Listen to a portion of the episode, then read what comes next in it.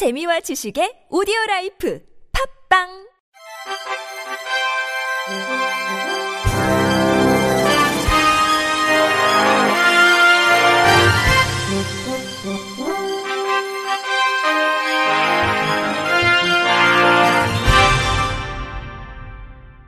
청취자 여러분 안녕하십니까? 1월 9일 화요일 KBIC 뉴스입니다. 장애계가 장애인 동의 없는 개인정보 수집과 이용에 의한 차별 진정 안건을 논의하는 국가인권위원회 전원위원회를 앞두고 중증장애인의 사진을 무단으로 촬영하고 사용한 천주교 사회복지위원회의 행위를 장애인 차별로 인정하고 시정 권고를 내려달라고 촉구했습니다.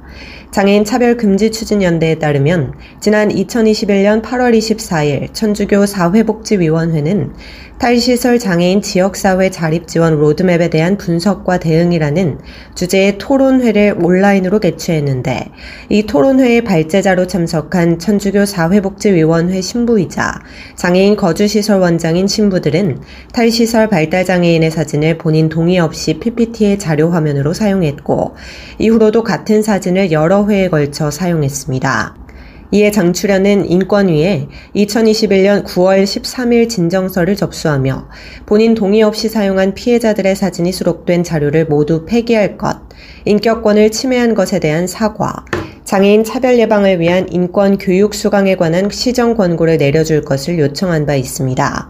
하지만 사건 진정일로부터 2년이 넘게 인권위는 해당 사건을 수수방관해왔고 이로 인해 피해자들의 사진은 현재까지도 유튜브에 게재돼 있으며 다수의 언론에서도 해당 사진을 인용하며 피해가 확대됐다는 지적입니다.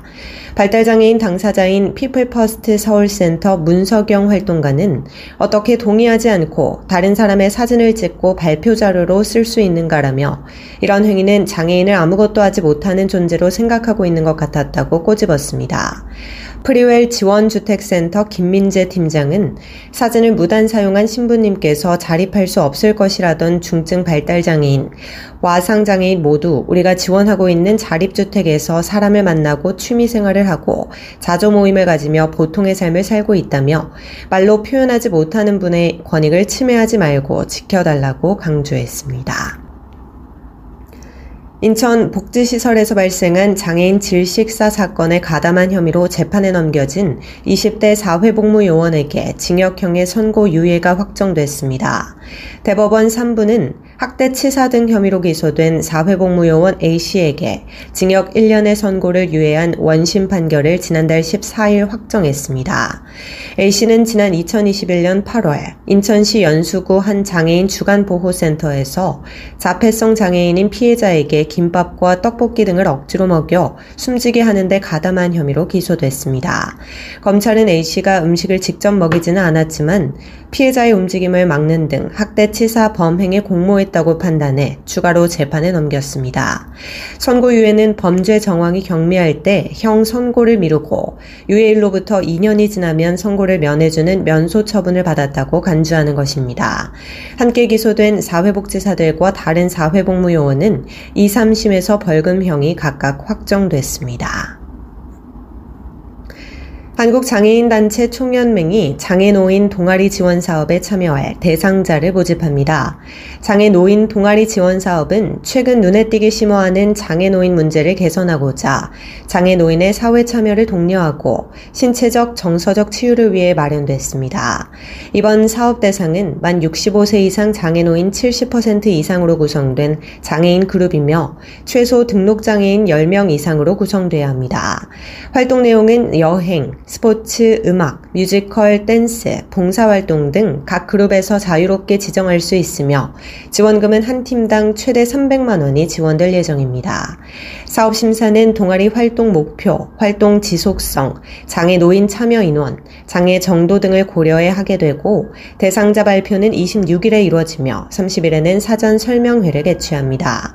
동아리 활동은 2월부터 5월 총 4개월간 진행되며 지원받은 단체들은 활동 완료 후 5월 넷째 주까지 결과 보고서를 제출해야 합니다.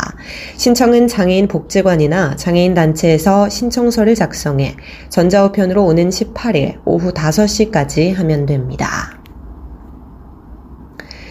서울특별시립노원 시각장애인 복지관이 중도 시각장애인을 대상으로 자립생활훈련 사업 참여자를 모집합니다. 이번 자립생활훈련은 후천적 원인에 의한 중도 시각장애인들의 성공적인 자립과 사회복귀를 도모하는 사업으로 중도 시각장애인의 개인별 특성과 시각장애 정도, 개별 욕구에 따른 맞춤 훈련으로 차별화된 교육을 제공합니다. 교육 과정으로는 점자, 컴퓨터, 스마트폰, 중도 시각장애 이해 및 심화를 실시하며 이 외에도 일상생활 및 지역사회 적응, 생활체육, 음악활동 등이 있습니다. 훈련 신청 이후 개별 상담을 진행하며 최종 합격자들을 대상으로 올해 2월 26일부터 6월 14일까지 총 16주 동안 교육을 실시합니다. 인천광역시는 올해부터 장애인 직업 재활시설 훈련장애인들의 처우 개선을 위해 월 10만 원씩 배움 수당을 신규 지원합니다. 이번 지원은 민선 8기 공약인 장애인 일자리 지원 강화를 위한 것으로 장애인들의 직업 훈련 참여 확대 및 직업 역량을 높이기 위해서 마련됐습니다. 지난해 인천시 장애인 직업 재활시설 운영 실태 조사에 따르면 훈련 장애인의 월 평균 소득은 11만 6천 원인 것으로 나타났습니다. 이에 따라 인천시는 올해부터 인천시 40개소의 장애인 직업재활시설에서 훈련한 지 1개월이 넘은 장애인에게 월 10만 원의 배움 수당을 지원하는데 약 400여 명이 혜택을 볼 것으로 예상하고 있습니다. 인천시 신남시 보건복지국장은 이번에 신설된 배움 수당이 중증장애인들의 근로의욕을 좀 더 높이는 계기가 되길 바란다며 앞으로도 장애인들이 사회의 일원으로 자립할 수 있도록 다양한 정책을 마련해 나가겠다고 말했습니다. 한편 지난해 7월 기준 인천에는 보호작업장 36개와 근로작업장 3개소 등 총 39개의 직업재활시설이 있으며 모두 375명의 훈련장애인이 활동합니다. 경기 안양시가 장애인과 비장애인이 통합되는 사회 분위기를 조성하고자 창의적인 장애인 인식 개선 사업을 모집합니다. 안양시 장애인 인식 개선 공모 사업의 전체 예산 규모는 1억 1,650만 원이며 시는 공모를 통해 사업별 최대 1,000만 원까지 지원할 예정입니다. 지원 자격은 공고일 기준 안양시의 주소지를 두고 있고 장애인 복지 증진 및 지역사회 발전을 위한 사회활동 사업을 추진하고자 하는 법인, 민간단체, 사회복지시설 등입니다. 사업 내용은 교육, 문화예술, 체육체험, 환경개선, 편의증진, 기타 5개 분야입니다. 신청 방법은 오는 18일까지 지원신청서, 사업계획서, 단체 현황 등을 사업 담당자 전자우편으로 제출하면 됩니다. 시는 1차 적격 서류 심사, 2차 선정심의위원회 및 3차 보조금심의위원회 등 심사를 거쳐 2월 중 지원사업 및 단체를 최종 선정할 계획입니다. 최대호 안양시장은 다양한 장애인 인식 개선 사업을 발굴하고 내실 있게 추진해 장애인과 비장애인이 함께 행복한 안양을 만드는 데 최선을 다하겠다고 말했습니다. 끝으로 날씨입니다. 내일은 전국이 대체로 흐리겠으며 오전까지 경기 남부, 동부와 강원 내륙, 전라권에, 오후까지는 충청권과 경상권, 제주도에, 저녁까지는 강원 동해안과 산지에 눈 또는 비가 내리겠습니다. 오늘부터 내일까지 예상 적설량은 수도권 지역 경기 내륙 5에서 10cm, 서울과 인천, 경기 서해안 지역은 3에서 8cm, 강원 내륙과 산지 지역은 5에서 15cm, 강원 동해안 지역은 3에서 8cm가 내리겠습니다. 충청권, 충북 북부 지역은 5에서 15cm, 대전, 세종, 충남 내륙, 충북 중남부 지역은 3에서 8cm, 충남 서해안 지역은 1에서 5cm로 내리겠습니다. 또한 전라권은 전북 동부 지역에 3에서 8cm, 전북 서부 내륙 1에서 5cm, 전남 동부 내륙 1에서 3cm가 내리겠으며 전북 서해안과 광주, 전남 중부 내륙은 1cm 내외가 내리겠습니다. 경상권은 경북 북부와 남서 내륙, 경북 북동 산지 지역에 5에서 10cm, 대구, 경북 중남부 내륙, 경북 동해안 지역, 울산, 경남 내륙 지역은 1에서 5cm, 제주도 지역은 제주도 산지 지역에 3에서 8cm가 내리겠습니다.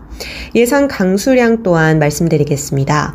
예상 강수량은 수도권 지역 서울과 인천, 경기, 서해 5도 지역에서 5에서 10mm, 강원 영동, 강원 영서 지역에서 5에서 10mm, 충청권, 대전, 세종, 충남, 충북 지역 5에서 20mm, 광주, 전남, 전북 지역 5에서 20mm, 경북 동해안과 부산, 울산 지역은 10에서 40mm, 대구와 경북 내륙, 경남, 울릉도, 독도 지역 5에서 20mm가 내리겠으며 제주도는 5에서 20mm가 내리겠습니다. 내일 아침 최저기온은 영하 5도에서 영상 4도, 낮 최고기온은 4도에서 9도가 되겠습니다. 이상으로 1월 9일 화요일 KBIC 뉴스를 마칩니다. 지금까지 제작의 이창훈, 진행의 조소혜였습니다. 고맙습니다. KBIC